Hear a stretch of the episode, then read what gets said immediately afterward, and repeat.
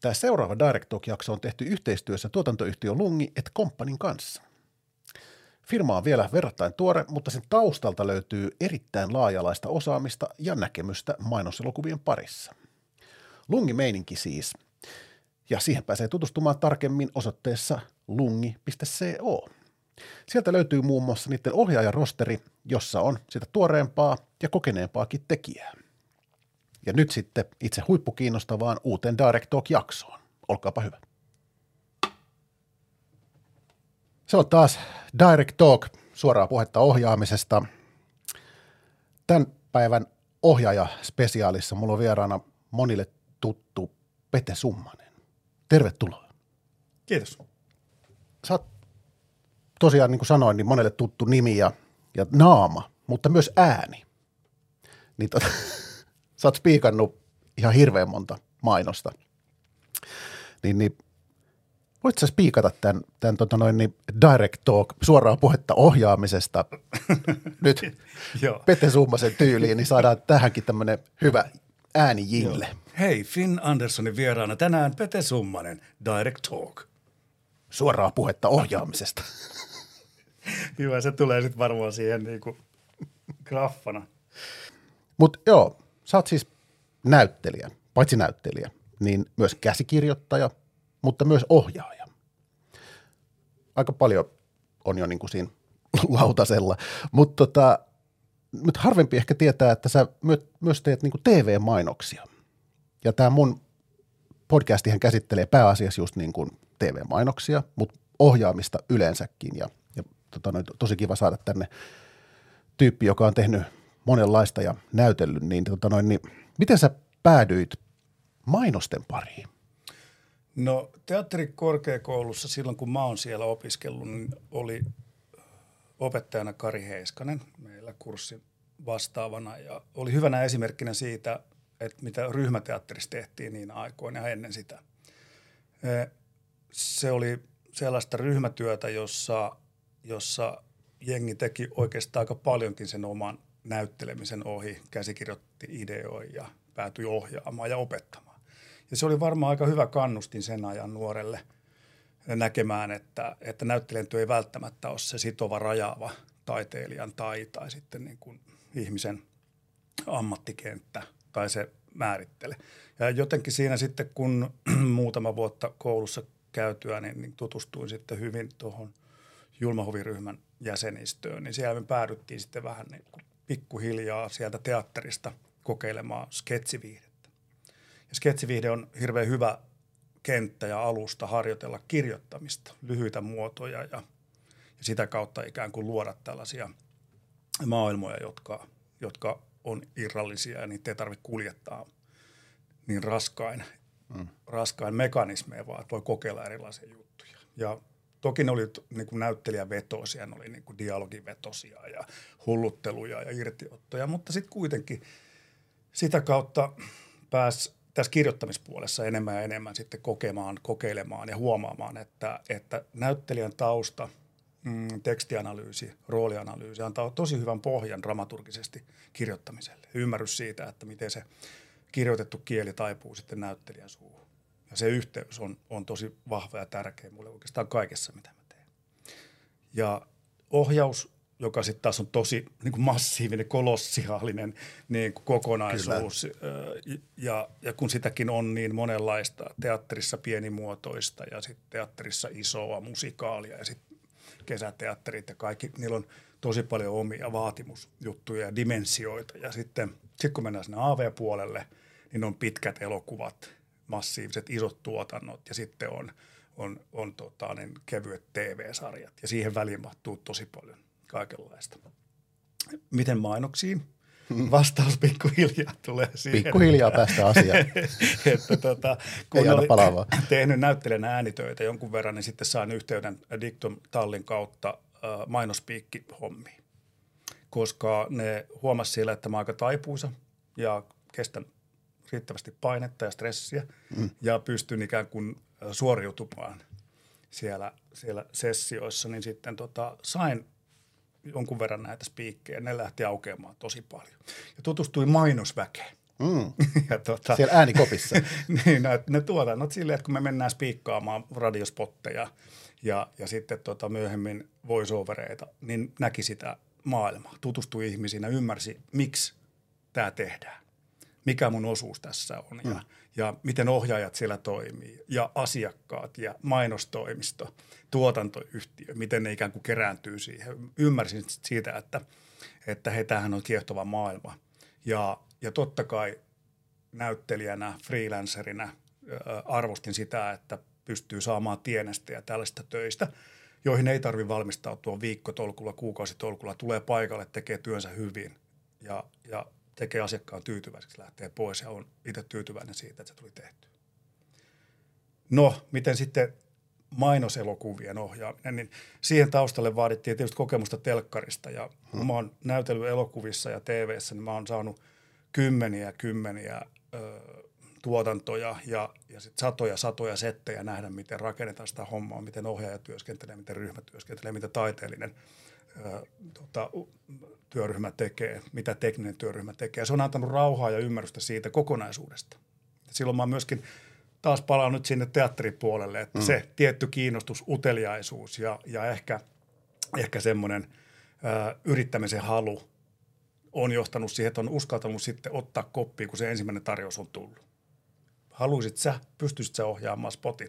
Totta kai. Tämä ei ole iso tuotanto, sopii hyvin. Joo, mutta, että vastaa tämä, kyllä kaikki. mutta että tämä on hyvin näyttelijäkeskeinen. Ja sitten kun olin päässyt jo ohjaamaan näyttelijöitä, mun kollegoja, ja ymmärrän sen vuorovaikutuksen aika hyvin, niin silloin kun sitten vielä lähtökohta on, että sisältö on komediallinen, joka on mulle tosi niin luontaista, mm. niin sitten sit kaksi asiaa on jo aika hyvin lähtökohtaisesti. Ja se tarvitsee vielä yhden elementin, ja se on totta kai tuottaja. Tuottajan pitää luoda sitten sellaisia – tukitoimia siihen ja varmistuksia, että se luo sellaisen ryhmän ja sen rakentaa se tuotannon niin, että sitten mulle, joka en ole niin kokenut teknisesti enkä siellä kamera toisella puolella viettänyt aikaa, niin tunne kaikkia ihmisiä, niin sitten rakentaa sen kokonaisuuden niin, että mä saan toimia sitten vahvuuksien kautta. Joo, toi, ja siis kun mainitsit tuon, että tiennyt niin sit tekniikasta ja niistä kaikesta, niin, niin eihän sun tarvikkaan tietää, koska sittenhän siihen kasataan just se tuottajan kanssa se ryhmä siihen ympärille, kuvaaja, ää, casting-tyyppi, mitä ikinä, niin, niin sullahan on vaan se sitten se visio ja näkemys siitä käsikirjoituksesta. Miten sun suhde sitten, niin kuin, miten sä koet tämän mainostoimistojen kanssa työskentelyn? Millaisen, mitä se on niin kuin sulle, millaisena sä koet sen? Se koko mekanismi on monimutkainen hmm. ja se harvemmin sujuu alusta loppuun ihan niin kuin ohjaajan vetosesti. Niin kuin. Esimerkiksi teatterissa se menee usein niin ja telkkarissa menee aika usein niin, että, että ohjaaja on selkeästi sen tuotannon niin kuin kenttäjohtaja. Ja, ja siellä tota, käydään vähemmän keskusteluita niin, että joku tulee ohjalle sanoa, että mun mielestä me voitaisiin tehdä toisella tavalla tämä.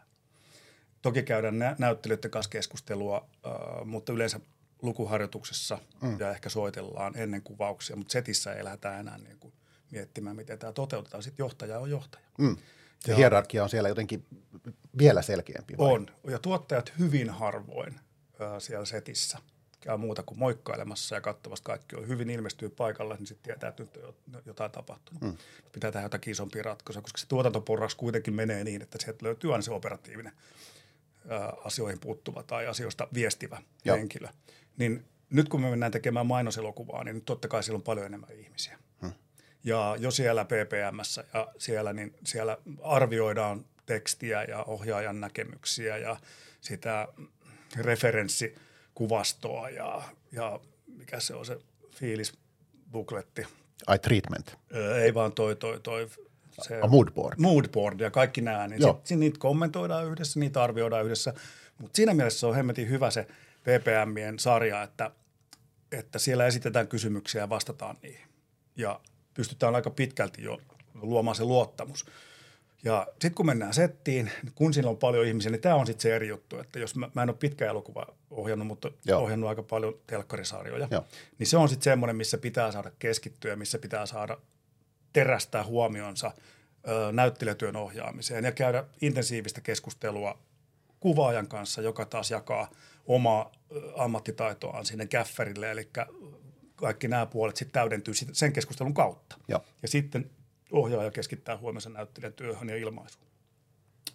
Ja tota, se poikkeaa tosi paljon sit siitä mainostelokuvatuotannon. Mitä isompi raha on pelissä ja mitä isompi keissi, niin tota, sitä enemmän siellä on sitten ihmisiä katsomassa monitoreja ja mm-hmm. kommentoimassa.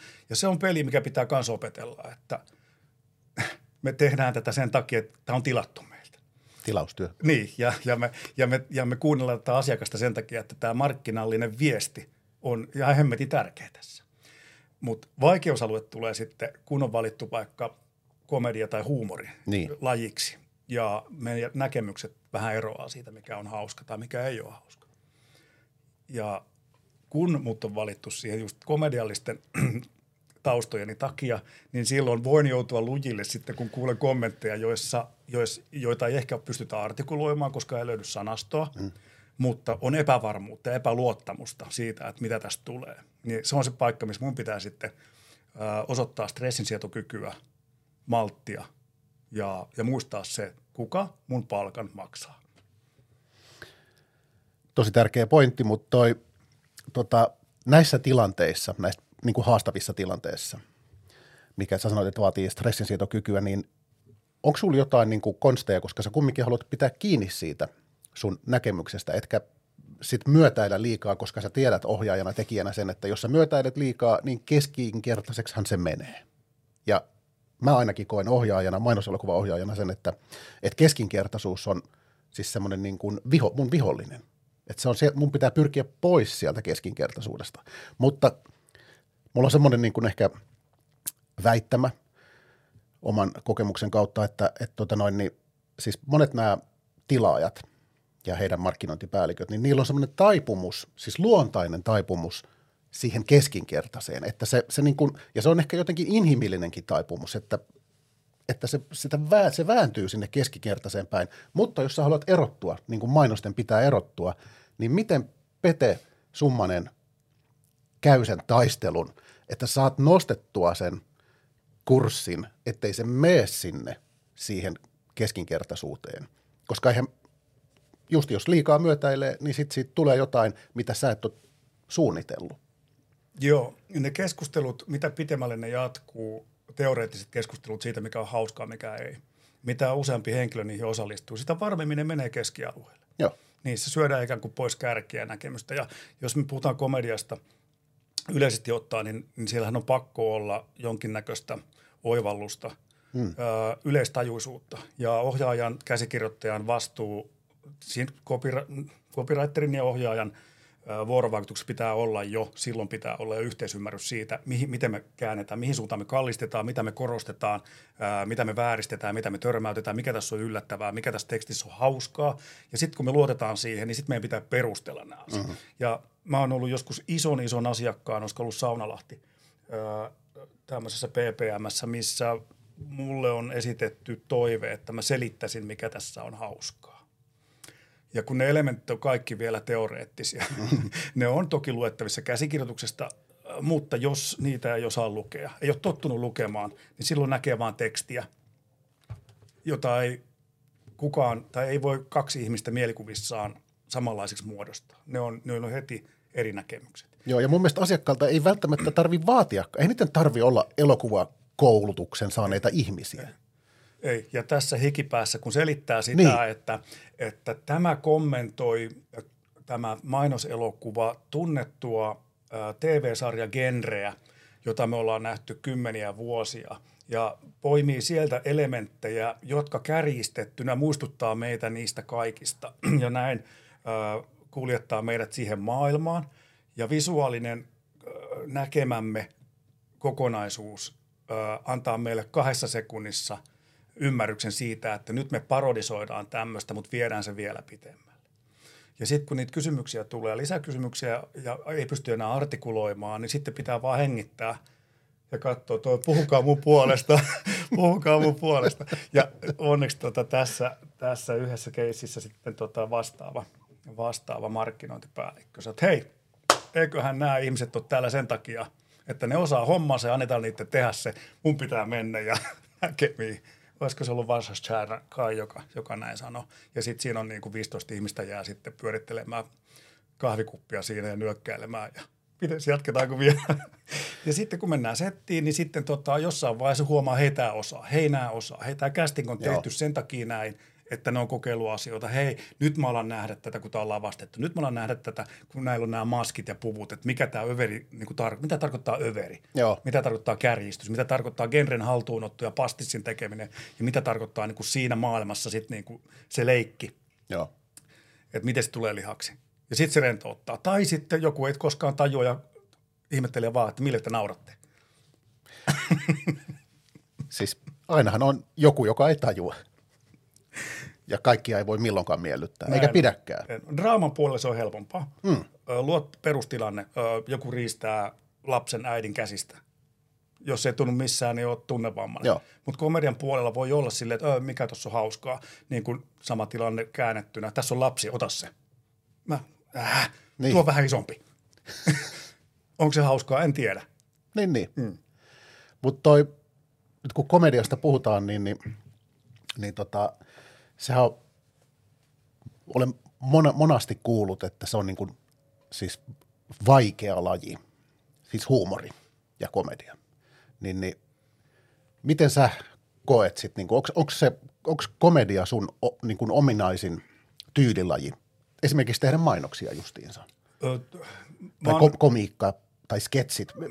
Mä oon nähnyt tosi paljon sellaisia filmejä, jotka on perustunut raamallisiin elementteihin, visuaaliseen niin kuin viimeisteltyyn, hienoon, korkeatasoiseen kuvaan. Ja sitten, ja sitten siinä on, siinä on niin kuin tosi paljon hienoa kameratyöskentelyä, lavastetta ja puusta. Se voi olla vaikka, vaikka epokki tehty. Ja ymmärtää heti, että tämän sisällön takana on ö, elokuvallisesti kyvykkäitä ihmisiä. Joo.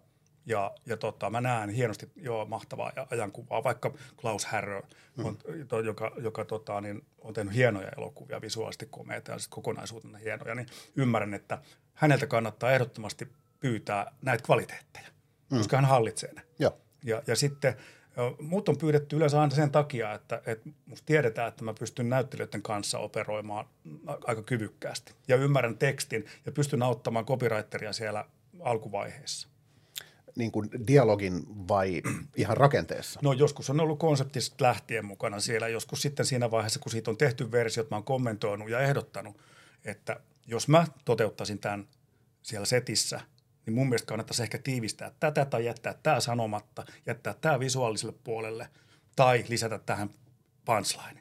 Tai sitten ehkä viilata punchline ja miettiä vaikka pari päivää, jos mä saataisiin enemmän irti siitä.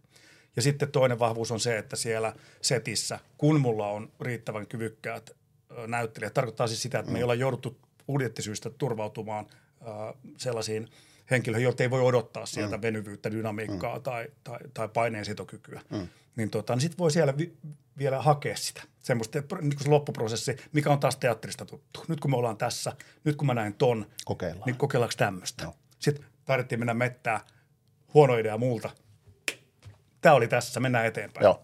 Ja tota, tämä on niin prosessia, mikä jatkuu siellä. Siellä, mikä on nimenomaan tämän niin teatterista tuttu, että mun ei tarvitse kotona tietää aamulla, kun mä herään, mikä se ihan niin kuin ultimaatti kuva on, mikä Joo. se ilmaisumuoto on, vaan se saattaa syntyä siellä setissä ja sille pitää riittää aikaa ja, ja sille yleensä riittääkin. Mutta sä sanoit, että sä saatat niinku just siihen dramaturgiaan ja siis konseptiin jopa puuttua tai, tai, tai auttaa. Ja sehän on ohjaajan tehtävä toki. Ja, ja musta tuntuu, että se on niin kuin sitä parasta, mitä, yksi paras osa, mitä ohjaajat, mainoselokuva-ohjaajat tarjoaa mainostoimistolle, on just se, että ne pystyy ehkä mahdollisesti niin kuin, niitä, niin kuin estämään niitä putoamisia sudenkuoppiin niin kuin tarinallisesti ja punchlineillisesti ja jopa konseptiillisesti, vaikka konseptihan on aika iso asia sit, niin kuin, kun puhutaan mm. mainonnan suunnittelusta. Mutta tota noin, niin, eli mietin, että sä oot, niin kuin, onko sä, sä oot, tota, niin, Turussa jossakin teatterissa niin kuin tämmöisenä, ei se luova johtaja ole, vaan Joo, taiteellinen johtaja. Taiteellinen johtaja. Joo.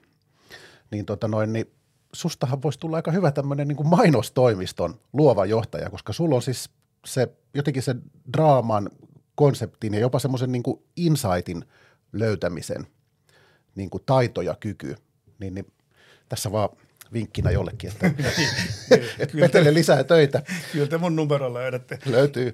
Mutta se on varmaan siinä, kun, kun tota, mielikuvitus ja, ja todellisuus niiden välillä voi olla tosi lyhyt matka. Joo. Tai sitten pitkä matka. Tai sitten sillä voi olla sellaisia esteitä, että ne ei kohtaa koskaan. Ja se tarkoittaa sitä, että se unelmoit jostain asioista, jotka ei koskaan lähde menemään mihinkään. Ja, ja tavallaan tämä pelottomuuden ja, ja sitten uh, uteliaisuuden, uh, ehkä niiden driveri merkitys on tosi valtava. Sori, mä keskeytän. Jatka tuosta noin, mutta pelottomuus, mä haluaisin vähän tarttua siihen sun tapauksessa. Niin tarkoittaako se sitä, että sä tota noin, niin myöskin niin kuin kaikki nämä mainostoimiston henkilöt, jotka on kirjoittanut sulle eteen, että tässä on nyt meidän idea, tässä on meidän konsepti ja tässä on käsikirjoitus. Niin sitten tulee Pete Summanen, joka sanoo, että hmm. Ja uskaltaa ikään kuin nousta vastaan, että no mä muuttaisin tuosta ton, niin, niin onko se joku sun yksi semmoinen niin supervoima, sitten se pelottomuus?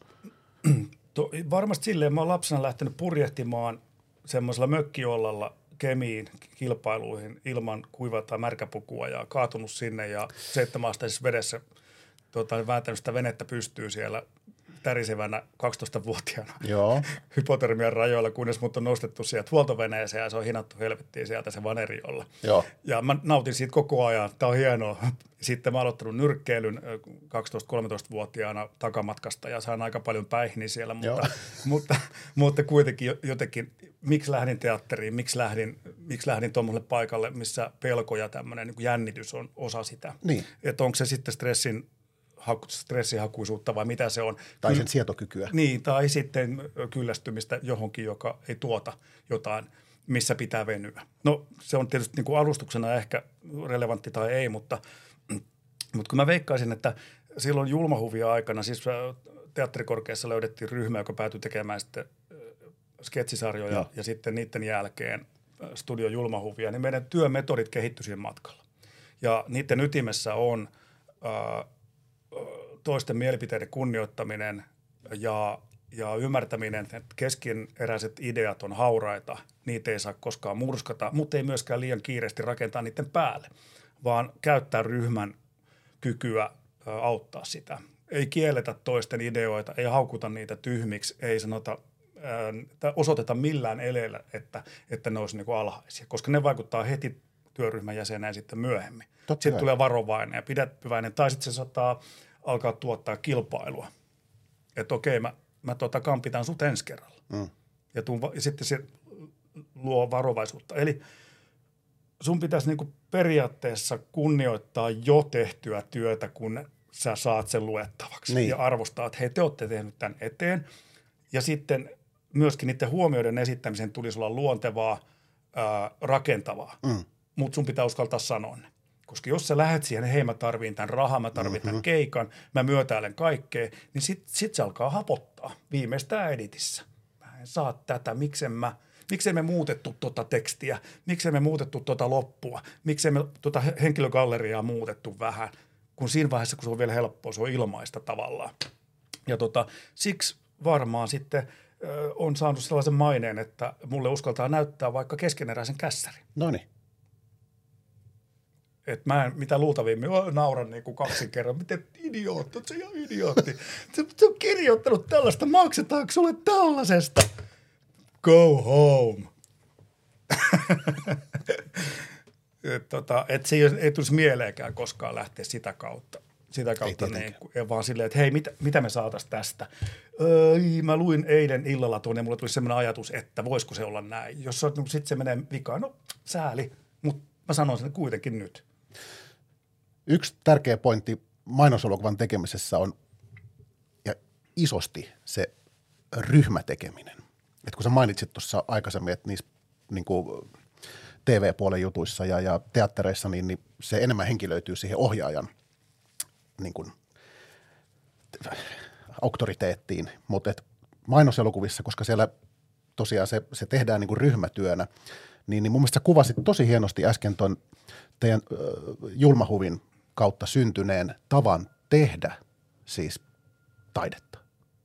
Mun mielestä toi täytyy ehkä kirjoittaa, mun täytyy niin kuin litteroida toi sun puhe ja pistää se tähän niin kuin jaksokuvaukseen toi jonnekin, koska siis toihan suoraan niin kuin jostain niin kuin johtamiskirjasta, mutta silleen niin kuin kauniisti sanottuna. Ja, ja että te kunnioititte sitä koko ryhmää ja jotenkin olitte tosi herkillä ehkä siinä tekemisessä.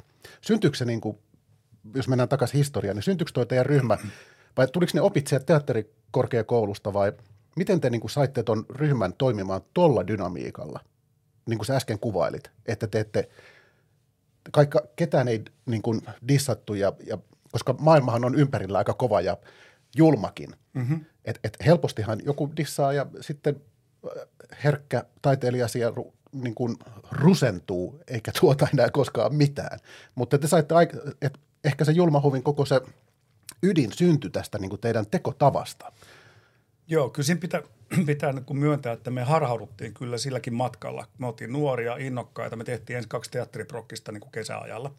Ja se, se, siellä me toimittiin niin kuin teatterissa toimitaan. Yksi on ohjaaja ja me toimitaan siellä niin kuin teatterissa toimitaan. On huomiopiste, näytellään huomiopistettä, on liidauspaikkoja, silloin liidataan ja harjoitellaan, hiotaan ja siinä parissa kuukaudessa tai kuukaudessa riippuen vähän missä ajassa harjoitellaan, se tehdään valmiiksi.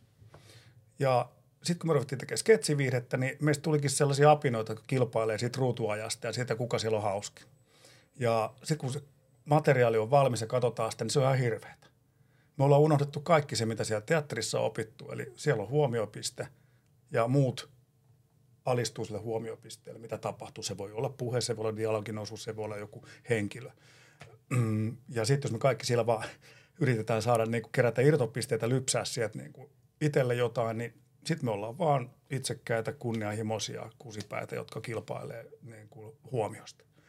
Ja me katsottiin niitä Toni ja Heikki Haamanso ja toinen ja Heikki Haamanson jaksoja, ne oli aika epätasaisia, mm. Riippuen vähän siitä, miten me oltiin kirjoitettu ja toteutettu nimenomaan näyttelijöinä, niin sitten saatiin sieltä hyvä oppi, että miksi, miksi me tehdään, opetellaan ensin jotain ja sitten heitetään se romukoppaan ja toimitaan täysin päinvastaisesti epäitsekkuus ei tarkoita sitä, että sä niin kadotat itse pois sieltä tai et uskalla sanoa mielipidettä.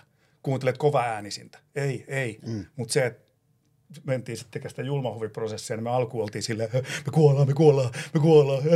Ja me, meiltä on ostettu ohjelma-aikaa ja me ollaan annettu budjetti, josta me maksetaan itsellemme käsikirjoitusrahaa nyt, mutta me ei käsikirjoiteta, me vaan pyöritään täällä isossa pajassa tässä tuo huoneessa. Niin sitten me luotiin vaan metodeita.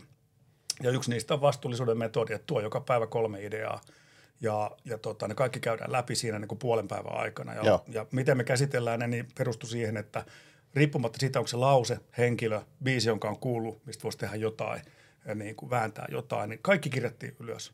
Ja jos ne päätyi hiljaisuuteen, niin sitten siihen, jos siitä lähti jotain, keskusteltiin niin pitkään kuin lähti. Ja sitten käytiin silleen läpi aina niin kuin päivittäin. Ja sitten meillä tuli valtava pinkka sellaisia aiheita. A, loistavaa tehdä näistä. B, pitää kehitellä. Se en ymmärrä, mutta säilytetään. Hei, jutellaan tästä kohta lisää. Aika loppu nyt ja me pitää siirtyä jakso, tai osaan kaksi, niin, niin kiitos tästä ykkösestä kiinnostavaa settiä ja jatketaan kohta. Yes. Summasen Peten kanssa täällä osa kaksi ja ehkä huomaatte, laitoin valaistusta vähän tunnelmallisemmaksi. Vaikuttaa myös puheeseen ja ilmaisuun muuten. No totta kai. Tämähän on tämä pehmeämpi osa, näytös. Kyllä. Hei, sori mä palaan vielä siihen teidän siihen metodiin, niin, niin, niin, niin jos jatkat vielä siitä teidän julma huviporukan metodista, niin ö, ymmärrätkö mä oikein, että te teitte jotain niitä sketsijuttuja, ehkä kuvasittekin ne, ja sitten sä sanoit, että ne ei toiminut. Niin te, koska tätä mä en tiedä tästä historiasta, vai, vai, vai julkaistiinko ne jossain? Joo, siis ne on Maikkarilla tullut. Toni ja Heikki Haaman show ja Toini ja Heikki Haaman show. Eli se, okei, niin se on just se, minkä sä Joo, mainitsit. ja sitten siellä on tota, semmoinen pilottihanke Julmahuvi niminen. Joo. Ja siinä me saatiin kokeilla ja tota, Volasen Jani otettiin yhteyttä Maikkarilta, että keräisit sä ympärillesi pienen porukan ja voitaisiin kokeilla sitä. Ja hän sitten toivoi tekevänsä sitten tota, Reini kanssa, Rasila ja mun kanssa ja me tehtiin. Ja me saatiin siihen sitten ohjaaja ja, ja tota, toisena kautena toinen kuvaava ohjaaja ja sitten Volasen Jani alkoi enemmän ja enemmän huomata, että, että on niin kuin erikoista antaa tämä meidän luoma sisältö jonkun toisen käsiin tai tulkittavaksi. ja hän halusi sitten alkaa ohjata niitä, niitä juttuja ja Studio Julmahuvissa sitten Jani otti sen johtajan roolin siinä, että hän, hän kirjas ja sitten jossain määrin kuitenkin tota, piti puhetta yllä, koska hän tiesi itse sitten, että hän tulee ohjaajana sitä sisältöä niin kuin vastaamaan sisällöstä. Ja me toimittiin niin kuin tasavertaisesti siinä ideointivaiheessa ja sitten alettiin itse määritellä sitä ohjelman muotoa. Se oli hankala vaihe, koska, koska ideat levittäytyi niin laajalle alueelle. Ja sitten tämän yhteisen muodon löytäminen, tämä niin kuin televisiokanava, oli sitten niin kuin riittävä oivallus sille, että saatiin sketsimäinen sisältö jotenkin jatkuvuusajattelun mukaan. ja tota, materiaalitarve oli suuri, niin siksi alkuun ymmärrettiin, että ei kannata torjua niin semmoisia ideoita, jotka ei vielä tunnu oikein valmiilta. Mm. Ja just tämä niin hauraan uuden idean arvo, se, että kirjataan kaikki ylös eikä dissata mitään, niin sitten osoittautui erittäin arvokkaaksi myöhemmin. Että sieltä pystyttiin niitä B-kategorian ihan ok, kun kehitetään, ja C, happoa ei ymmärrä, mutta joku tässä on – yhdistämällä, kehittämällä, prosessoimalla. Sitten mentiin sinne syvemmälle tasolle, että nyt ruvetaan luomaan näitä, näitä niin kuin, kohti sitä sellaista, että sen voisi kuvata näytellä, liittää johonkin, että ne ei ole vaan, että, että, että jos mun joku irtoidea oli, kun mä olen ajanut sinne tota, niin, autohalliin aamulla, niin Joo. sitten silloin ne hitti Ameno, interivo, pare, ameno, mansiro, mansiro, mansiro kuulen sen, että just silloin kun mä oon sukeltamaan sinne, niin se biisi niin kuin pääsee sitten niin kertsiin. Vai oliko siinä nyt kertsiä ollenkaan, mutta kuitenkin se niin kuin kasvoi, niin sitten mua rupesi naurattaa. Joo.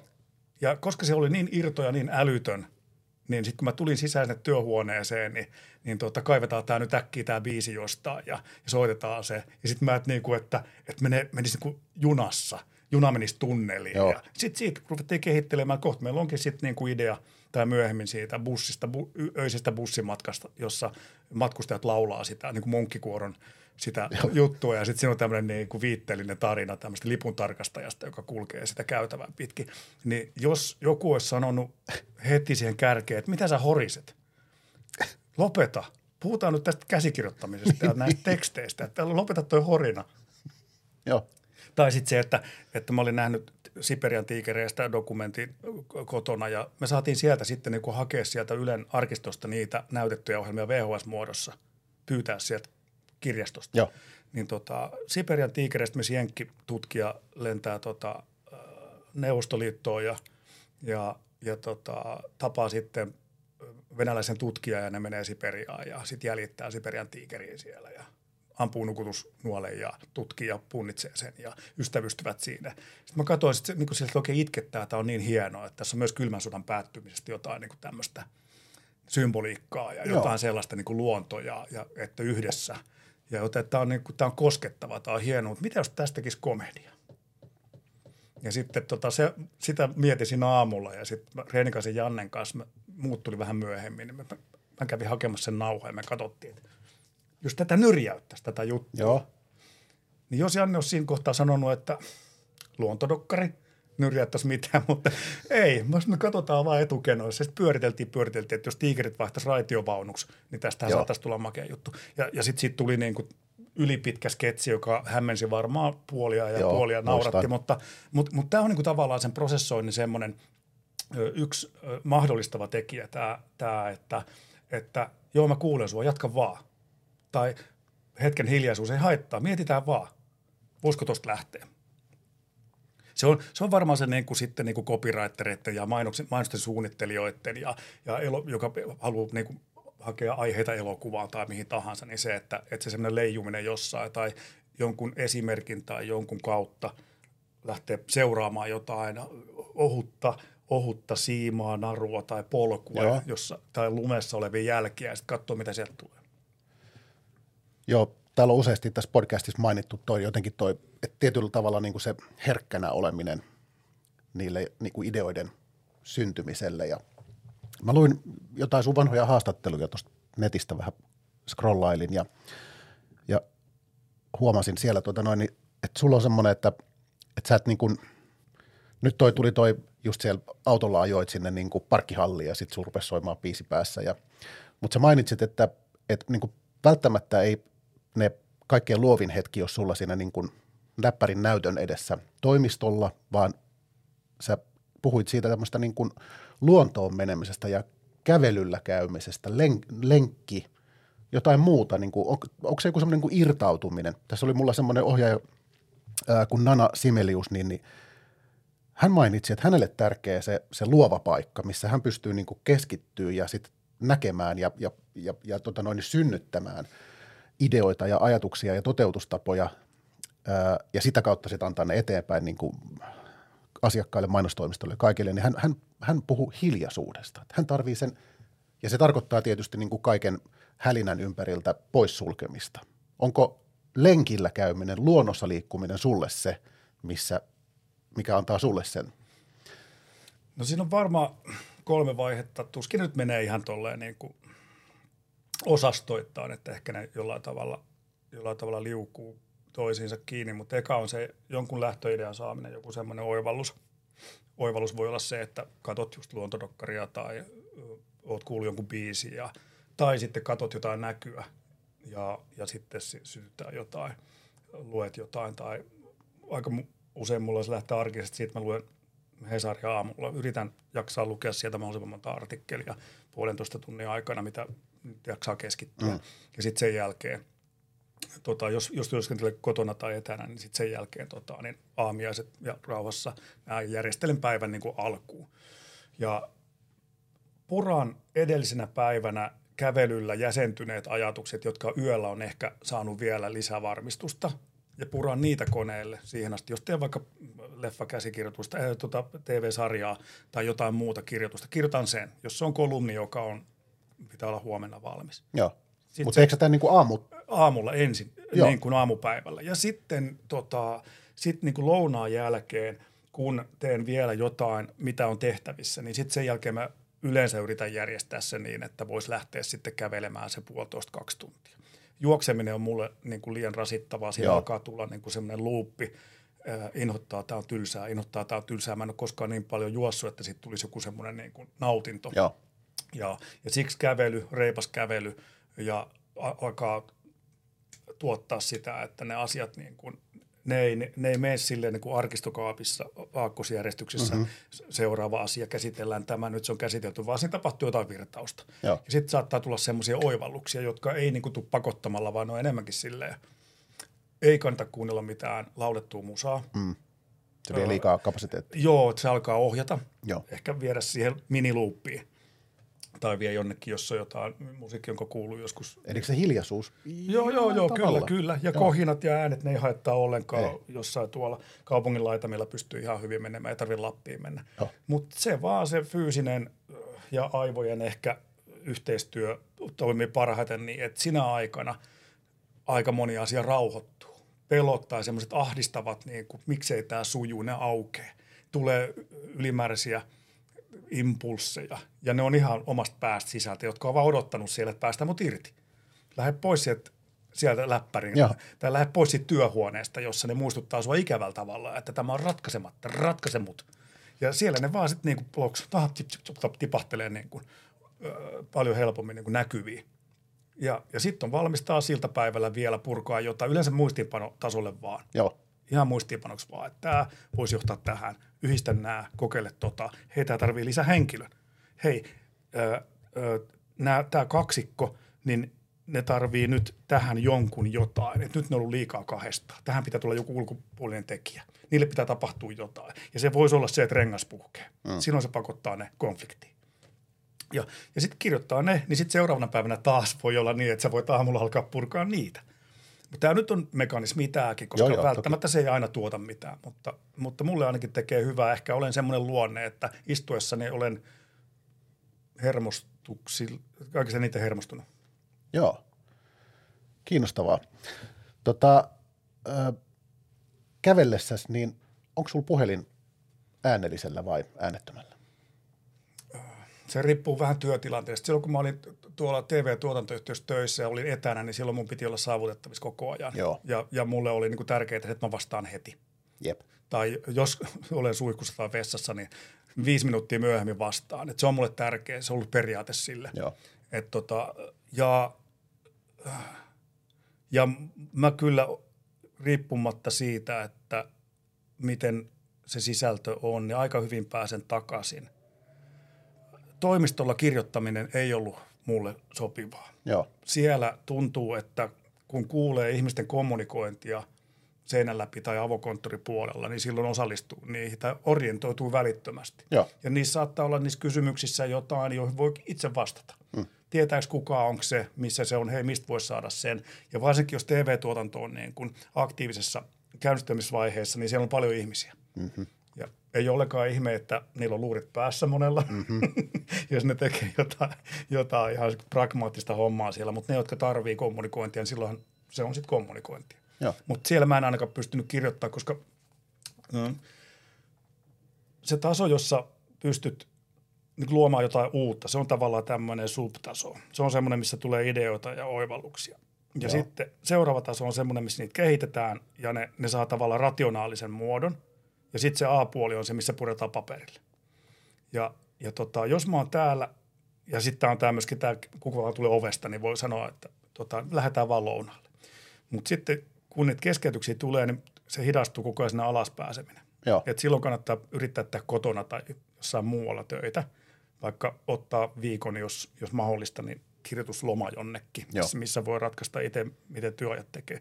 Koska sitten kun sä lähdet taas plump, plop, sieltä pinnasta sukeltamaan, niin siinä menee pitempi aika päästä kiinni siihen. Tämä nyt on tämmöinen niin kuin ehkä pitkien asioiden kirjoittamisen ja ideoinnin Joo. tämmöinen niin kuin havainto, että, että, että jos meinaa saada jotain uutta luotua, niin luo rauhaa – ja sitten kun tehdään yhteistyötä ja palaverata, niin sitten palaverata, ollaan sitten läsnä. Joo, joo, totta kai. No, tästä ehkä aasinsiltana sitten tuohon niin mainoksiin niin, ja niiden tekemiseen, niin kun sulle tulee se briefi, niin miten sä alat lähestyä sitä? Onko siinä samaa sitä, niin kuin totta kai sä luet ja sisäistät ja ehkä kysyt, ja, vai, vai miten sun tapa toimia niin kuin näissä mainostuotannoissa se on? Jos siinä on AD ja copywriteri paikalla, mikä olisi hyvä, ja tuottaja, mikä olisi hyvä. Niin, että oot briefin ihan suullisesti. Eh, niin. Ainahan niin, ei näin ole. Niin, niin, tota, niin, niin silloin, että se men, jos se menee niin, että me ollaan tekemässä tämmöistä, haluaisit se nähdä, niin silloin pääsee hyvin, että tästä on, tämä luetaan. Yleensä ne ei vaadi kuitenkaan sellaista syventymistä, että pitää viikko aikaisemmin lukea ja kelata, vaan että päästään heti aukomaan sitä. Joo. Meillä on tällaisessa vaiheessa oleva konsepti. Ja me ollaan nyt niin kuin tässä kilpailussa – tai että me ollaan asiakkaat saatu jo vihreätä valoa, mutta tämä olisi vielä kehittelytilaa. Tässä on kehittelytilaa vielä. Eli sä periaatteessa tykkäät siitä, että sä pääset mukaan siihen kehittelyvaiheeseen ja siinä on sulla ohjaajana Ehdottomasti, sitä ehdottomasti koska mä oon niin työryhmässä tottunut tekemään sitä, plus että sitten mitä aikaisemmassa vaiheessa pääsee tekstiin vaikuttamaan, sitä helpompaa setissä työskennellä. Ja tota, ei tarvitse tavallaan tehdä niin kuin toisen näkemystä. Joo. Ja sitten pystyy esittämään kysymyksiä, mistä tämä idea on tullut, oho, onko sillä referenssejä, oho, onko, ah, nyt me ymmärretään pastissi siitä tai siitä, joo. tämä mukailee sitä tai tätä, joo, joo, joo hyvä. Ja, ja sitten tota, voidaan keskustella ja heitellä sitä. Ja sitten kaikessa rauhassa lueskella sitä, jutella sitä sen ohi tai sitten sisältä ja heitellä ideoita. Ja sen jälkeen sitten sen päätöksen voi tehdä siitä, että olisiko mä sopiva tähän juttuun vai en. Ai, että sä niin tarjoat jopa tällaista niin kuin joo, joo, sparraus. Joo, kyllä tässä kohtaa kannattaa palvelua. tehdä, niin, koska jos siinä näkee ilmeistä, että nyt lähti villiksi, nyt lähti vähän eri suuntaan, niin, niin sitten tota, se voi olla, että sitten ei kannata jatkaa sitä yhteistyötä. Joo, ehkä. Niin. tai sitten joskus hän niin kuin sanoit, että sit jopa niin kuin, että ollaan vastaanottavaisia, että hei hyvä, ja, ja sitten se ehkä kallistuu sinne sun vaakakuppiin se, että että sun kanssahan me halutaan tehdä tämä. Ja sitä päätöstähän ei tarvitse tehdä siinä. Hei, miettikää tämän jälkeen. Nämä saattoi olla aika radikaaleja nämä huomiot. Nämä saattoi ehkä vähän niin kuin viedä toiseen suuntaan, mitä te olette ajatellut. Miettikää, palataan huomenna tai illalla. Just näin. No, kiinnostava tapa tehdä, koska useinhan ne tulee aika pitkälle valmiiksi mietittynä ja, ja, ja on saanut siis myöskin niin kuin briefejä, joissa sitten niin kuin on mailin saatetekstissä lukee, että ei toivota kovin paljon muutoksia. Joo. Niin sittenhän siihen täytyy jotenkin suhtautua, että mutta mun mielestä avain on se, minkä säkin tuossa mainitsit, on se, että et tota noin, niin, et sit soittaa niille suunnittelijoille. Juttelee, hakee vähän niitä, peru, niin kuin keskustelee, aloittaa semmoisen dialogin, jolloin päästään ehkä siihen niin kuin samalle herkkyystaajuudelle. Joo, tota, mä en ole tehnyt niitä semmoisia niin draamallisia tuotantoja siinä mielessä, että mä en ehkä ole kokenut tota, että se on tuossa vaiheessa, että siinä on sitten, että toivotaan, että ei muutoksia tehdä tai tämä on nyt hyväksytetty. Joo, siis ne usein sanoo sen, Joo. että jos se on semmoinen, että tätä ei nyt hirveästi toivota muuta. Esimerkiksi niin kuin on kuullut, että tuolla Aasian suunnassa, kun tehdään mainoksia, niin siellä kun on tehty se storyboard, niin sitten sen pitää olla hyvin tasan tarkkaan sen storyboardin mukana. Ja on saattanut tehdä sen storyboardin ennen kuin se menee edes ohjaajalle sen. Just. Joo, joo. Ymmärrän tuon. Et ja... mikä se ohjaajan rooli sitten siinä on, niin sit sun pitää ehkä niin kuin saada se näyttämään siltä, miten siis storyboardissa menee. Ja onhan sulla, olisihan, kyllähän sä voisit lähteä tekemään semmoisen. Jos sulle sanottaisiin, että tässä on, lähdetkö tällä rahalla tekemään tällaisen, Joo. vai lähtisitkö? No nyt tota, palataan taas siihen tuottajapuoleen. Tuo Niklas Harjo, jonka kanssa on tullut tehty useampi tuotanto, niin tota, on ottanut yhteyttä ja meillä on tämmöinen idea, johon sä saattaisit sopia nyt, kun tunnen sua. Joo. Ja silloin yleensä se on nimenomaan se tuotantovaihe se, että siellä pääsee vielä istumaan ja juttelemaan sitä kässäristä. Tai jopa niin, että mikä sun näkemys olisi näistä lähtökohdista, mihin sitä kannattaisi viedä. Ja silloin se on mulle hirveän hedelmällistä, koska ö, silloin ollaan vielä siinä keskustelussa. Ja, ja tota, mitä asiakkaille on luvattu, sovittu, mitä tyylilaista on lyöty lukkoon, ö, onko varaa kokeilla, onko varaa viedä, onko varaa ehdottaa. Ja tota, sitten kun kun tota, tiedetään, että mikä sen niin kuin, ikään kuin, mikä sen jutun tarkoitus on, mitä sen pitäisi herättää. Joo. Onko se joku tunne, pitäisikö saada niin viihdyttävällä tavalla tuottaa informaatiota, tuoda, luoda uusi konsepti tai ehkä vähän ravistaa jotain vähän vanhempaa brändiä ja saada siihen joku uusi kulma. Niin tota, sitten me tiedetään, miten me edetään sen kanssa. Ja toi, öö, mä voisin tietää sulle hyvän kuvaajan, tunnet sä sellaista – tuota, mä en ole sen kanssa tehnyt, mutta se voisi sopia tähän noiden referenssien perusteella. Ja, tota, ja hyvä tuottajahan tarjoaa aina vaan hyviä tyyppejä. Mulla on hyvä lavastaja, joka olisi nyt vapaa ja, ja tällä. Ja mun ei tarvitse tuntea ja tietää niitä kaikki. Mun ei tarvitse tavallaan kasata sitä, vaan tuottaja tarjoaa mulle asioita. Ja sitten me voidaan keskustella, jos on tarve, mutta muuten sieltä aika usein tulee tuttuja nimiä. Joo varsinkin kun tuota mennään tuonne Gafferi-osastolle, niin me ollaan saatettu tehdä, sitten mä oon ollut näyttelijänä katsomassa satoja tunteja hänen työskentelyä tai ohjaamassa juttuja, missä hän on ollut. Että ne on sitten sellaisia, että sitten se ryhmä toimii, kun se on kasattu hyvin. Että se on hyvä bändi tai se on hyvä ketju. Joo.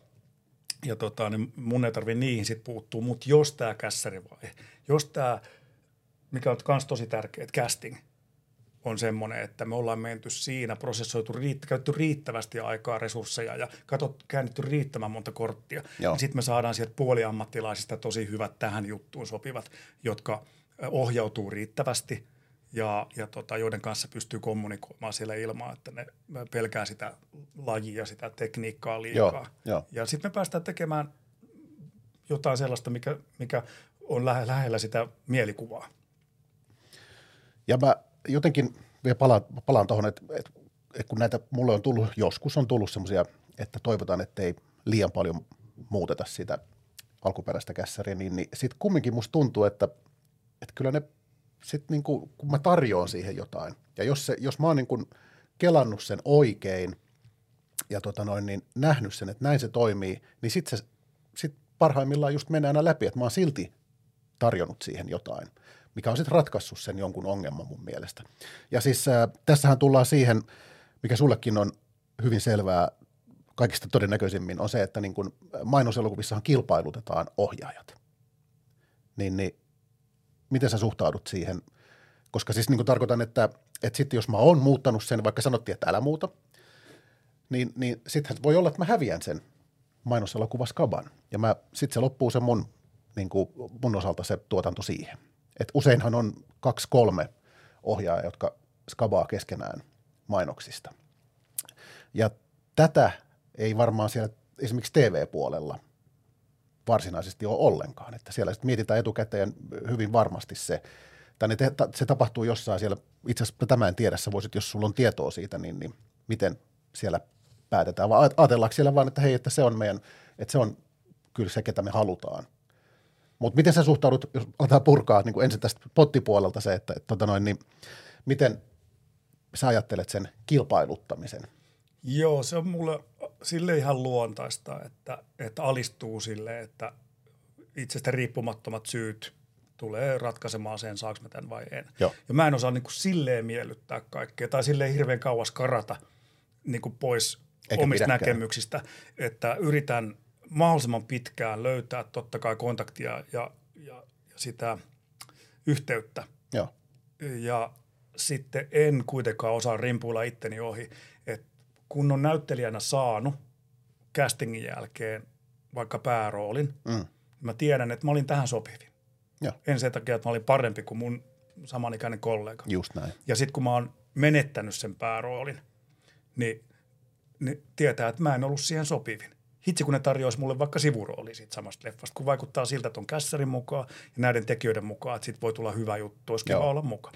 Ja tämä on siinä mielessä vähän, koska kun mä oon niin kun, moniammatin harjoittaja, Joo. jos mulla olisi, jos mä eläisin pelkästään mainoselokuvien ohjaamisen varassa, mulla olisi pakko kilpailla, pakko markkinoida itseäni, pakko tehdä perusteellisemmin vaikka kohottaa ammattitaitoa, niin sen suhteen, mitä kaikkea maailmalla tapahtuu teknisesti, mitä kaikkea niin kuin refejä pitäisi hakea. Joo.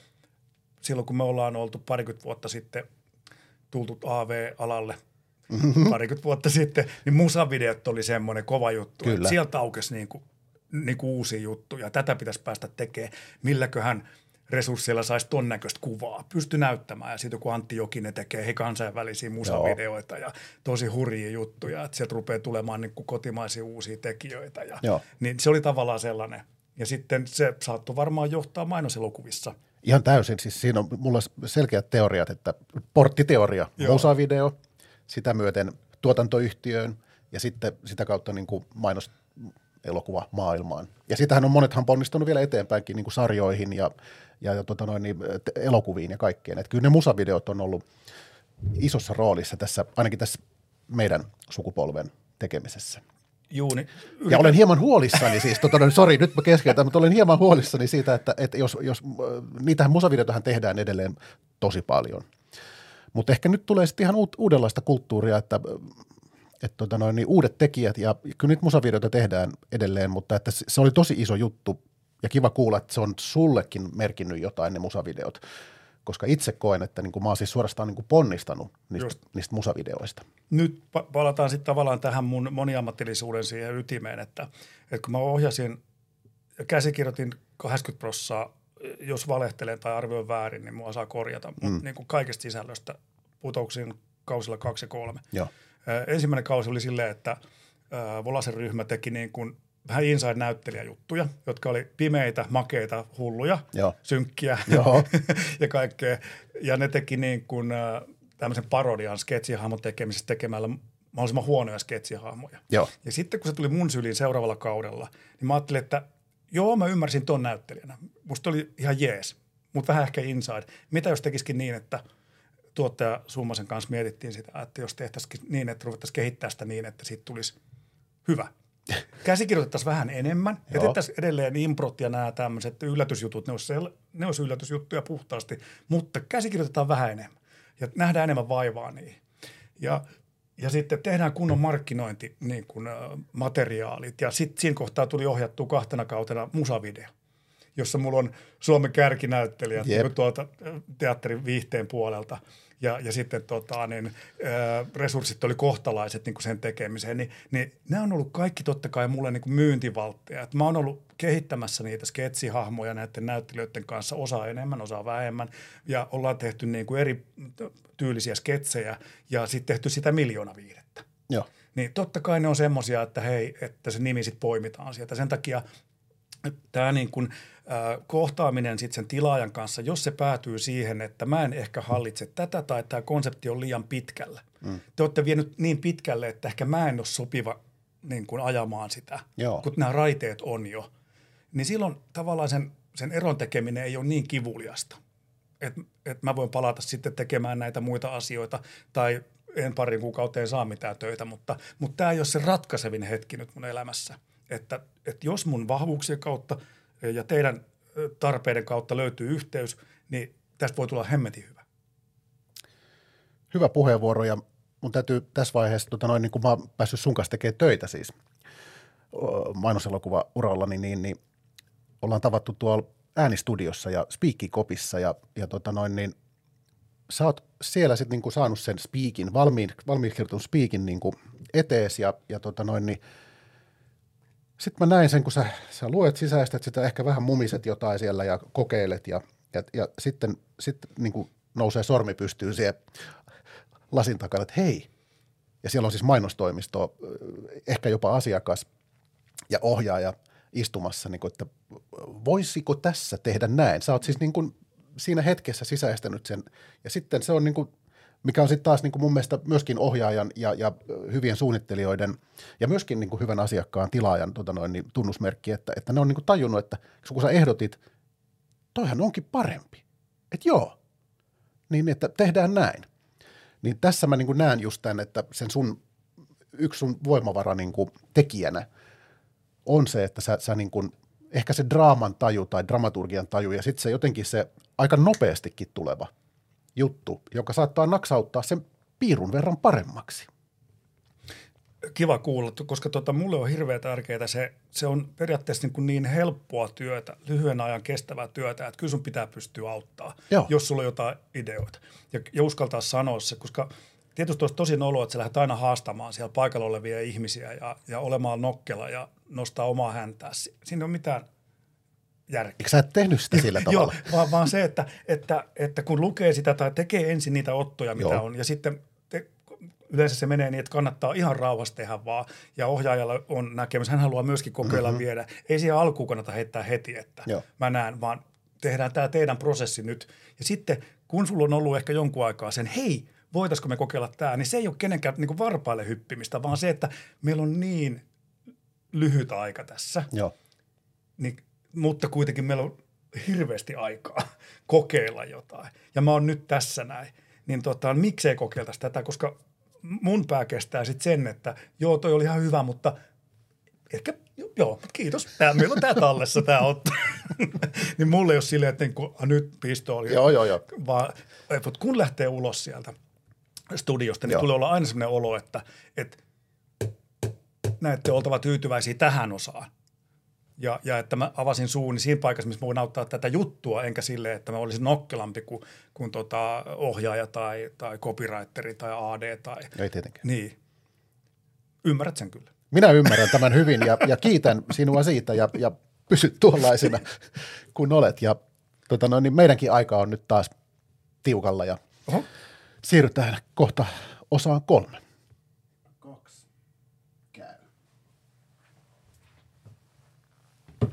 Joo. Ja viimeinen näytös Peten kanssa. Tota, lehtiartikkelista, jossa sua haastateltu, haastateltu niin ää, Apulehdestä 2001. Olet sanonut, että nykyviihde ei naurata. Aika kova, Joo. kova väite. Olisikohan tuota, noin... tuossa pikkusen tiivistelty jotain pitkän keskustelun ehkä lieviä kriittisiä huomioita pantu pakettiin? No okei, mutta jos näin on sanottu, jo, joten jollain Joo. tasolla, niin, tota noin, niin ää, miten sä pystyt väistämään sen ja välttämään sen esimerkiksi just spottimaailmassa – saadaanko me tästä mitään keskustelua aikaiseksi, jos no et sä ole sanonutkaan kyllä noin. Kyllä tästä lähtee, kyllä tästä lähtee, joo.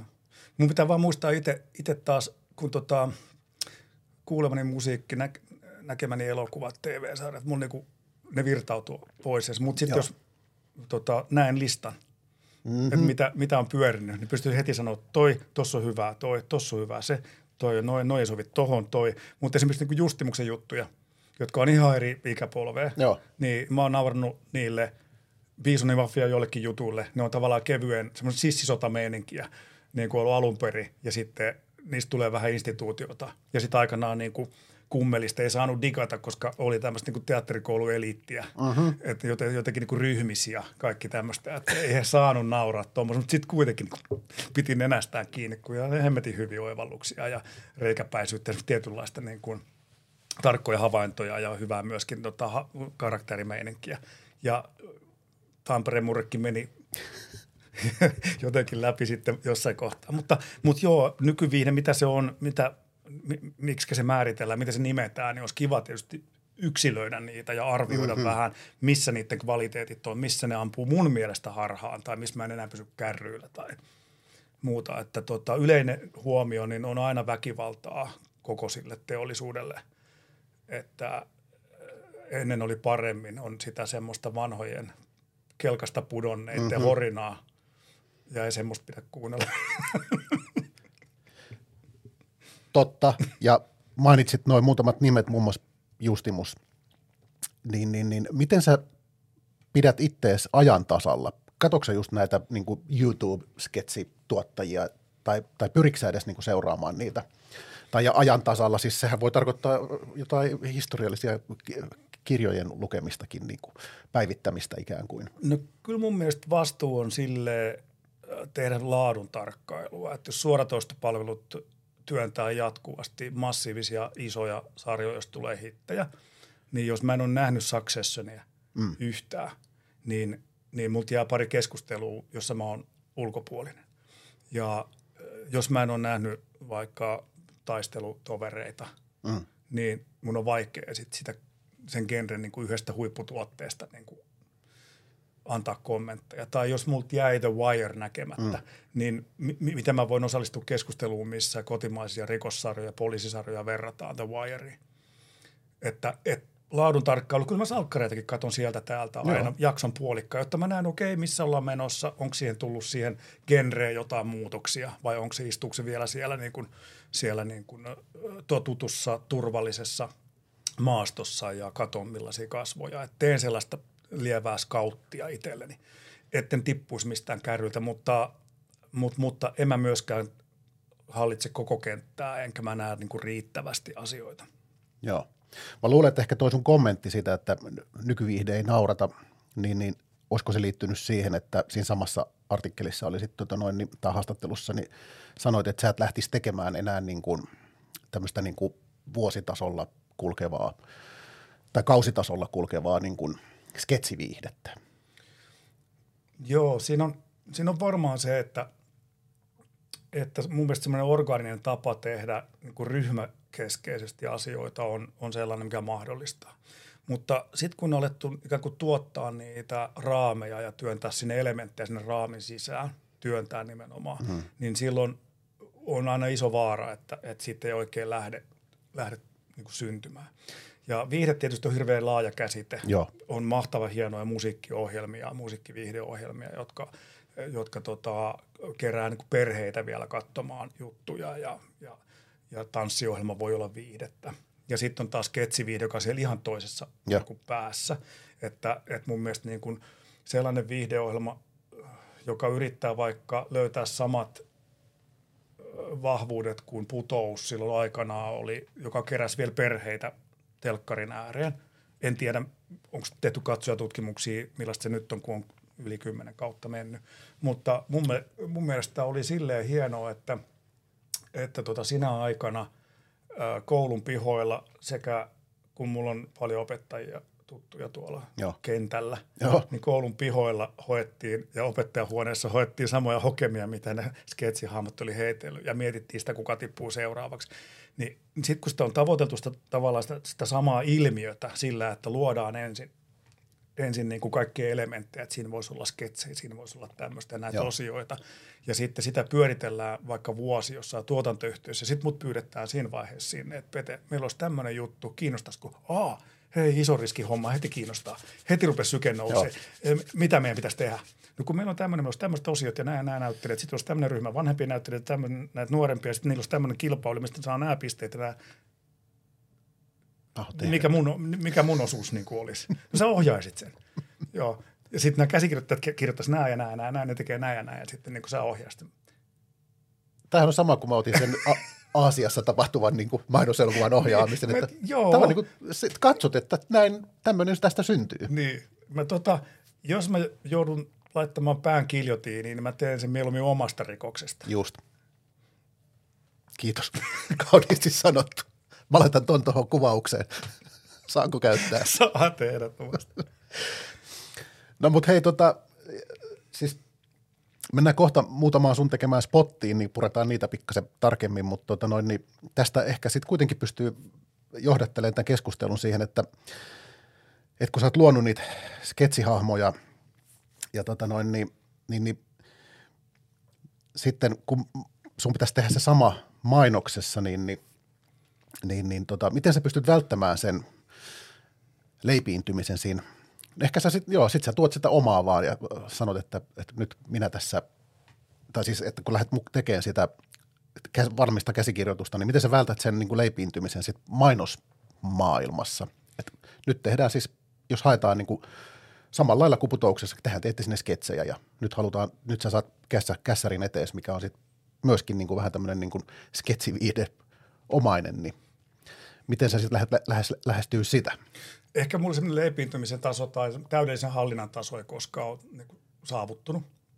Et silloin putouksessakin mulla oli, niin kuin mä yritin hakea kirjoittajia lisää, sain vähän apua Miika Nousiaiselta ja Juuso Räsäseltä, sain tekstiaihioita tai muutamia sketsejä. Joo. Mutta kaikki muut kirjoittajat, joilta mä pyysin jotain kokeeksi, niin ne ei ymmärtänyt sitä lajia. Tämä on niin kuin suoran viihteen laji, missä tehdään näin, Aivan. näin, näin. Että tämä on studioviihdettä. Insertit on erikseen, tehtiin tämmöinen viikkokatsaus. Joo. Niitä pystyy vähän valmistelemaan ja miettiä, luomaan sen niin kuin konseptuaalisen niin kuin, tarkemmaksen, että ne on niin kuin ikään kuin uutisointeja ja uutisjuttuja, reppareita. Mutta sitten kun tota, joutui itse kirjoittamaan tosi paljon ja ei ollut varastossa niitä aiheita tai puolivalmisteita tai valmiita sketsejä, niin sitten se on sitä, että sä menet tiistaina printtien kanssa ja jaat näyttelijöille filmihallissa, että mennään tuohon studion tahmialle lattialle ja ruvetaan mm-hmm. näissä harjoitusvaloissa käymään tätä läpi. Ne lukee sen, joo, joo, joo, joo kyllä tästä, kyllä tästä, kyllä tästä. Ei siellä ole semmoista, että nerokasta, ihan mahtavaa. Sitten kun me ruvetaan tekemään sitä, niin siinä matkalla – mulla toivottavasti on assari, jos ei, niin mä itse teen muutoksia kässäriin, mu- ne muuttaa sinne omiin kässäreihin, keskiviikkona tulee uudet versiot, torstaina vielä uudet ja sitten pitää jäädä niihin. Pitää antaa näyttelijöille rauha ja sitten tulee jo tekniikka mukaan ja sitten ei hirveästi. Mutta tämä on tavallaan se, mikä pelasti mut ja meidät siltä, että kun niitä kässäreitä ei tipu taivaasta, sä et voi ostaa niitä tai kääntää edes englannista, mm. kun on putoukseen. Mm. Ja tota, läpivetoa mä käsikirjoitin silloin kaksi kautta, niin silloin mä ja ymmärsin sen, että luota prosessi.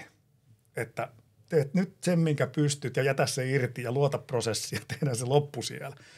Mutta kun mä saan sen mainoskäsikirjoituksen luettavaksi, niin mä ajattelen sen sit sillä tavalla, että tämä on prosessissa.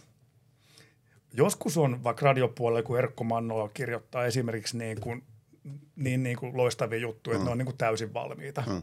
Tai sitten se jättää auki, että hei, tässä on aihio, siksi ollaan varattu kaksi tuntia ja siksi te olette täällä. No Että se on niin kuin joko tai. Ja tota, äh, silloin mä aina ajattelen niin, että tämä on, tämä on prosessissa ja mulla on mahdollisuus auttaa tätä. Tai ainakin luoda sille yksi niin kuin jatkovaihe. Ja jos silloin sille tuntuu pahalta, niin Joo, niin sitten sit se jää siihen – mutta jos ajattelee tolleen, niin silloin siinä pystytään vielä ikään kuin kaivamaan sitä, sitä seuraavaa niin kuin vaihetta sille. Tuo on ihan hyvä tavallaan niin kuin ajatus toi, että se on prosessissa, koska se myöskin vapauttaa jotenkin, niin kuin, että okei, että ei tässä mitään hätää ole, että nythän tätä sitten niin kuin tästä, tähän kehittyy tästä näin. Joo, ja tietysti sitten tuossa, jos menee ihan niin kuin löysään suuntaan, niin sitten se on se, että hei, tässä on aihe ja keksitään tähän loppuun jotain. Mm.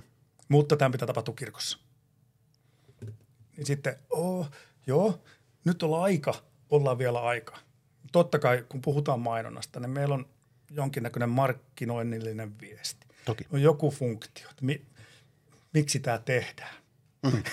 Sillä on usein syy. niin, onko sillä meidän höppläilyllä jotain tekemistä tämän niin kuin kanssa, mihin meitä ollaan niin kuin ostamassa tai vuokraamassa. Joo, niin on. Ihan selkeä syy. Kaupalliset syyt ja tarkoitukset. Kyllä, kyllä, kyllä. Tota, mennään muutamaan sun ohjaamaan spottiin, niin tota, esimerkiksi just tuosta, mitä sä oot sit niin kuin ohjaajana tuonnut, mä nostan esille tämmöisen Skyr tuotteelle tehdyn kampanjan, niin, tota noin, niin kerro vähän siitä tuotannosta ja, ja sitten mä ymmärsin ehkä tuottajan kanssa keskusteltua, niin, niin, niin että sä oot luonut siihen tai tuonut sen, tai nyt kerro sitä prosessista toki tarkemmin, mutta että oliko se sun idea, että se, miten ne puhuu siinä, koska, koska nehän, ne, nehän puhuu pelkästään niin kuin skyr-kieltä. Nyt tota, pitäisi varmaan Niklakselta, Niklas Harjulta kysyä. No hän mainitsi mulle, että sä olit pitkältikin kehittänyt sen skyr-kielen. Siis Joo, että... se tota, toi kuulostaa tutulta, mutta että mä nyt vaan sitten ota omiin nimini mitään, mitään oivalluksia, koska mun mielestä siinä oli vähän sitä sellaista tavallaan ryhmä kreaus sellaista meininkiä, mutta se, että kenen suusta se idea no, sitten tulee, niin, niin, niin tota, en muista. Mutta tämä on just ehkä niinku se niin kuin prosessimeiningin hyvä esimerkki, että sitä ei ole vielä alkuperäisessä kässärissä ja sitten sinne alkaa niin kuin hulluttelun ja kokeilun ja liiottelun. Mähän aika paljon näyttelen, kun äh, tota, kreataan. Joo. Mä näytän niin kuin ikään kuin hahmoja, jotta se ei olisi niin, niin semmoinen niin kuin paperiaalinen, niin, niin kuin sellainen teoreettinen se, niin e-, esimerkkeillä, kun se on mulle luontaista – niin sitten sit pääsee saa kiinni ja sitten saattaa hurmantua tai nähdä, että ei taida toimia niin kuin paljon nopeammin. Niin tota, no on varmaan niitä, mitä ollaan silloin heitelty sit siinä, siinä niin kuin vaiheessa, kun kässäri on vielä elänyt niin sanotusti. Joo. Hei, hyvä pointti, minkä sanoit tuossa niin, että sä näyttelet. Tar- tarkoitatko sä, että sä niin kuin siinä niin kuin, silloin, kun sä sitä kässäriä niin kuin pohdiskelet, niin sä näyttelet itseksesi? Vai tarkoitiko se sitä, että se siellä niin kuin setissä sit näyttelet sen – koska mä oon huomannut itsestäni, että kun, kun käsikirjoitusta puran ja treatmenttia esimerkiksi teen, niin mä saatan tosiaan niin kuin käydä, niin kuin näytellä sen niin kuin momista itsekseni. Vaimo ihmettelee, että mitä toi tota noin, niin tuolla höpöttää tuolla olohuoneessa yksikseen.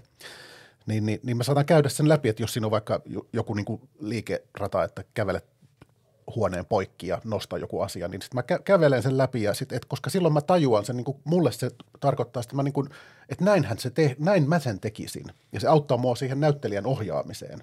Mutta mitä se sun tapauksessa se, se tavallaan sä niin kuin läpinäyttelet sen jonkun jutun niin kuin ennen kuin vai, näytte- vai niin kuin näyttelijöiden kanssa? No se on mielikuva juttu heti al- alussa, että mun pitää nähdä se, että millainen energia tässä on, millainen dynamiikka, millainen rytmi tässä on, millainen karakterisoinnin taso. Joo. Ja, ja sitten keskustella vähän, että ajattelitko että tämä olisi niin kuin realistinen vai onko nämä karikatyyrejä? Mm. Voiko nämä olla niin kuin tavallaan henkilögalleria, jotka on samassa maailmassa vai onko nämä erilaisia? Onko teillä mielikuvia tai ehdottomia mielipiteitä siihen? Ja sitten kun mulle selviää, niin sitten mä alan niin mielikuvissa nähdä sen varmaan näyttelijä näkökulmasta kanssa, että mitä mä tarjoaisin tällaiselle hahmolle, jotta se eläisi, jotta sen karakterinen luonne saisi dynamiikkaa, jotain suuntia. Just. Se lähtisi jonkin niin kuin terävöitymään tai li, liiottelun tai sitten jonkun äh, karakterisoinnin niin kuin muun konstin kautta, eli pienentämällä vaikka ihan, ihan siis ilmeettömäksi, tai sitten tekemällä niin kuin ding-dong-hahmon. Ja, ja, ja sitten vaikka, okei, okay, jos on pariskunta, millainen suhde niillä on toisiinsa näin. Sitten kun mulla on jonkinnäköinen visio siitä, niin siinä seuraavassa käsikirjoitusvaiheessa, joka mahdollisesti luetetaan vaikka asiakkaalle, mm. ja kun meillä on sitten tapaaminen, niin mä pystyn siellä jo auttamaan sitä asiakasta vähän – ö, lihallistamalla sen käsiksen, mm. joka ei näy paranteisesta, ei näy sit dialogista semmoiselle, joka ei lue niitä paljon. Juuri Semmoinen, joka lukee niitä paljon, niin saattaa visualisoida ja mielikuvituksen kautta viedä sen paikkaan, jossa sitten se saa niin kuin toiset muodot niin sit voi auttaa sille, että tämä olisi tämmöinen, tämä katse olisi tämmöinen tai tämä henkilö olisi tämmöinen fysiikaltaan. Joo. Niin sitten se auttaa heti meitä, aha, se ehkä luo luottamusta, jos mä teen sen hyvin, tai sitten tota, aiheuttaa jatkokysymyksiä, jos mä teen sen epäilyttävästi. Ja toihan on, miten mä ymmärrän tuon tekniikan, mitä äsken kuvailit, niin on se, että, että se antaa sitten niin kuin katsojalle, vastaanottajalle niin kuin tarttumapintaa.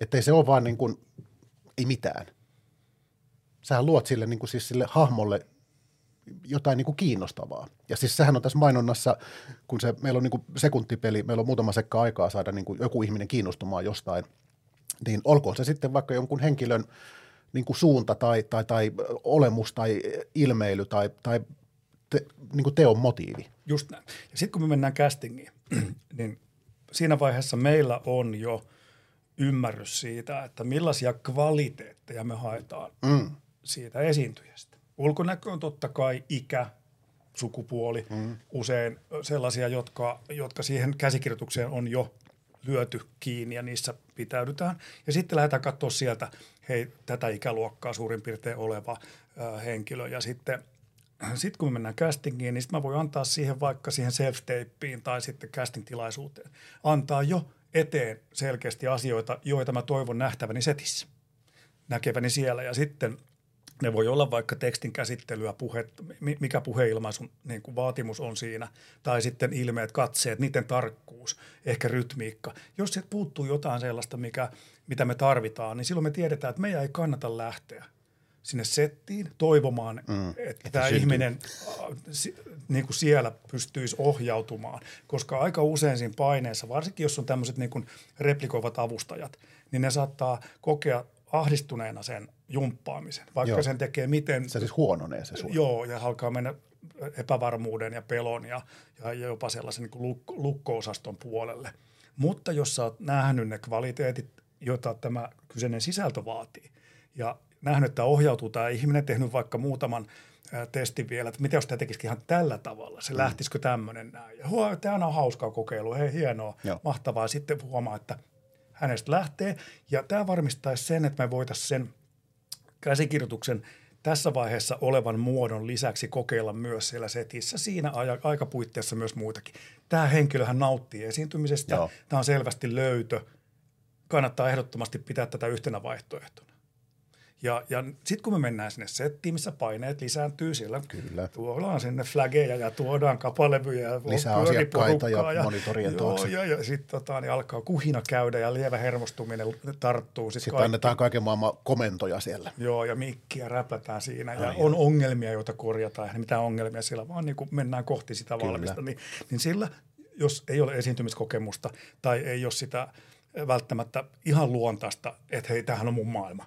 Mm. Hei, niin. Siistiä. Mitä teet, kohta mä valmis. Hei, anna tulla vaan lisää vaan. Joo, joo. Pyydä mitä vaan, tästä lähtee. Joo. Et, tuota, niin sit se saattaa olla aika sellaista, että kiva olla täällä, tämä on mulle tärkeä homma, mutta onko mä riittävä? Joo. Niin sitten kun me saadaan ensin se, mitä me ollaan ensin ajateltu ja sitten lähdetään vähän kokeilemaan, sitten huomataan, että tämä on hirveän hauska. Tämä on nastaa. Joo. Ja tässä ei voi tehdä virheitä. Meillä on valtavasti aikaa ja meillä on hirveästi tallennustilaa. Mm. Että sen kun kokeillaan vaan, niin sitten sit, sit me ollaan vahvoilla. Sitten voi kokeilla ja sitten saada jopa oivalluksia siellä niin kuin setissä. Joo, se on parasta, kun tuohon tilanteeseen pääsee, pääsee, koska silloin tuntuu, että syntyy jotain niin kuin sit uniikkia. Joo. Ja kaikki se, mitä sä oot, että kun se pohja on rakennettu hyvin ja, ja sitten sulla on vielä tuommoinen niin hahmo, joka haluaa loistaa siellä niin, niin, ja kykenee tarjoamaan. Niin.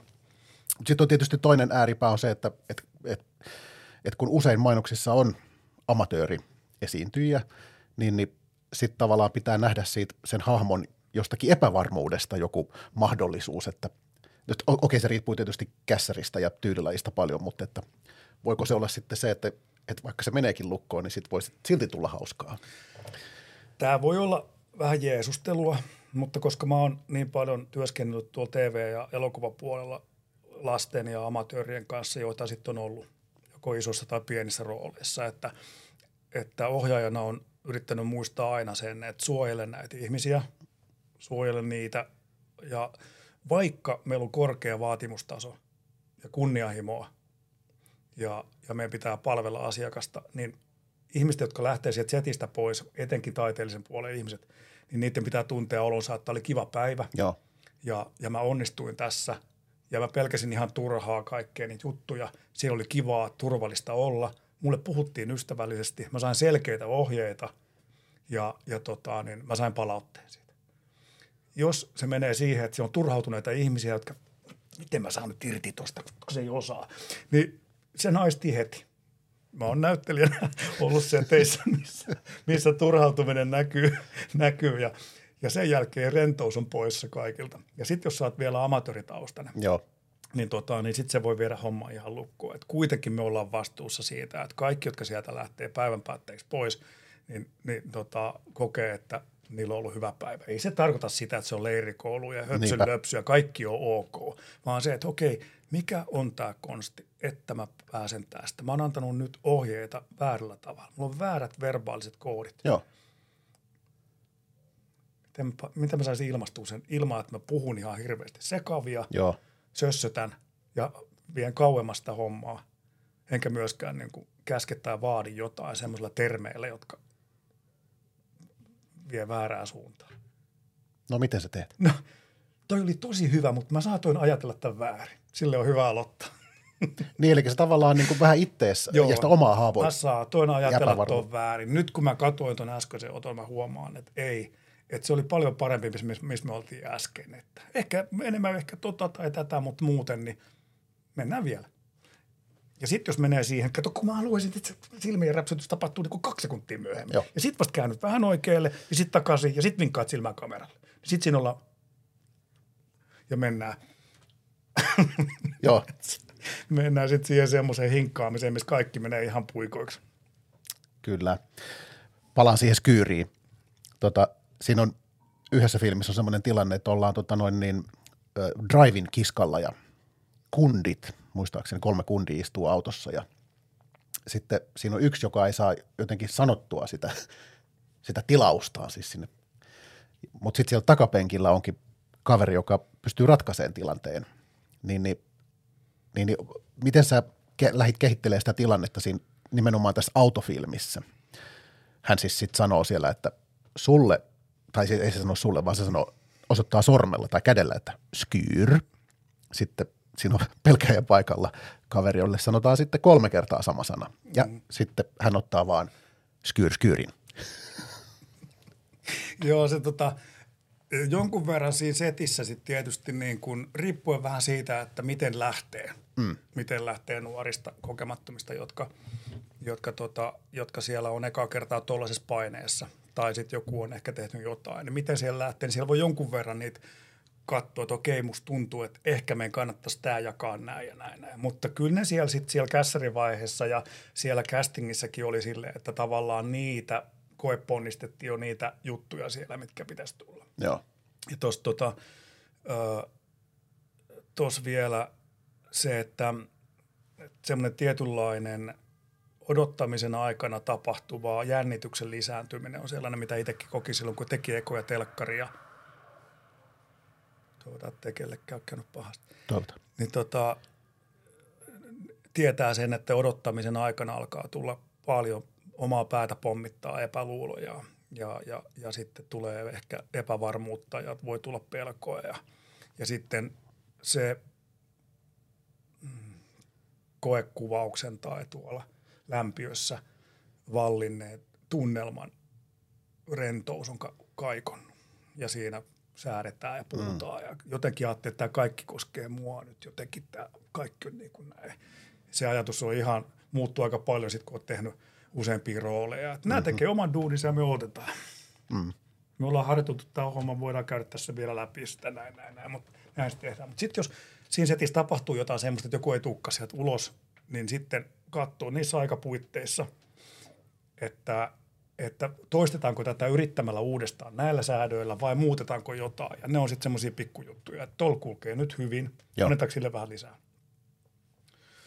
Mä en muista tässä yksityiskohtaista, mutta, mutta tota, mutta sen verran pakko sanoa tuossa, että kun ei ollut asiakkaalle lähettää kuin kaksi, kaksi tota, niin semmoista, mikä vaikutti meiltä, meistä niin kuin sopivalta hahmolta siihen olemuksensa kautta. Ja Niin. Sen, niin sitten mä laitoin mun oman pojan self-tapein sinne. Voit sä verkku heittää tota, tähän näin, että et saadaan, vähän niin kuin nähdään niin kuin vertausta tuohon. Joo. Sitten nappaskin, nappaskin sen. Sitten mä toisin, että sä valmis tekemään tämä oikeasti. No paljon sitten niin kuin maksetaan. no sun pitää sitten on tuottaja kanssa puhua, että ne ei tule mun pussista. No ihan hyvä. Joo. Tota noin, niin casting löytyi omasta takaa. Ää, toi, sit sulla on ruutu spotteja, sä oot tehnyt kans tota noin, niin jonkun verran ja, ja niissähän on sitten kans tätä kar- karikatyyrin niin hahmoja. Et siinä on esimerkiksi filmissä nainen, joka katsoo tota noin niin, tämmöistä niin kuin maksu-TVltä lempisarjaansa, romanttinen komedia, ja sitten se alkaa syöttää sinne niin kuin sillä automaattisyötöllä edellisten katsomisten perusteella niin jotain vielä romanttisempaa. Joskus softpornoa jopa. Jopa.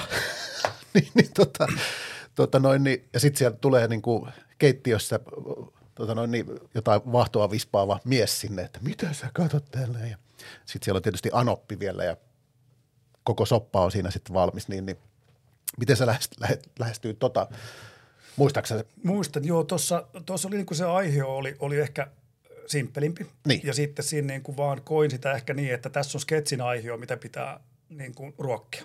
Joo. Ja, ja tässä pitää tulla niin kuin riittävästi käänteitä ja se pitää riittävästi palkita ja riittävästi kasvaa. Ja silti säilyttää sinne se, se niin kuin perusviesti, että hei, me, meidän palvelussa Juuri näin.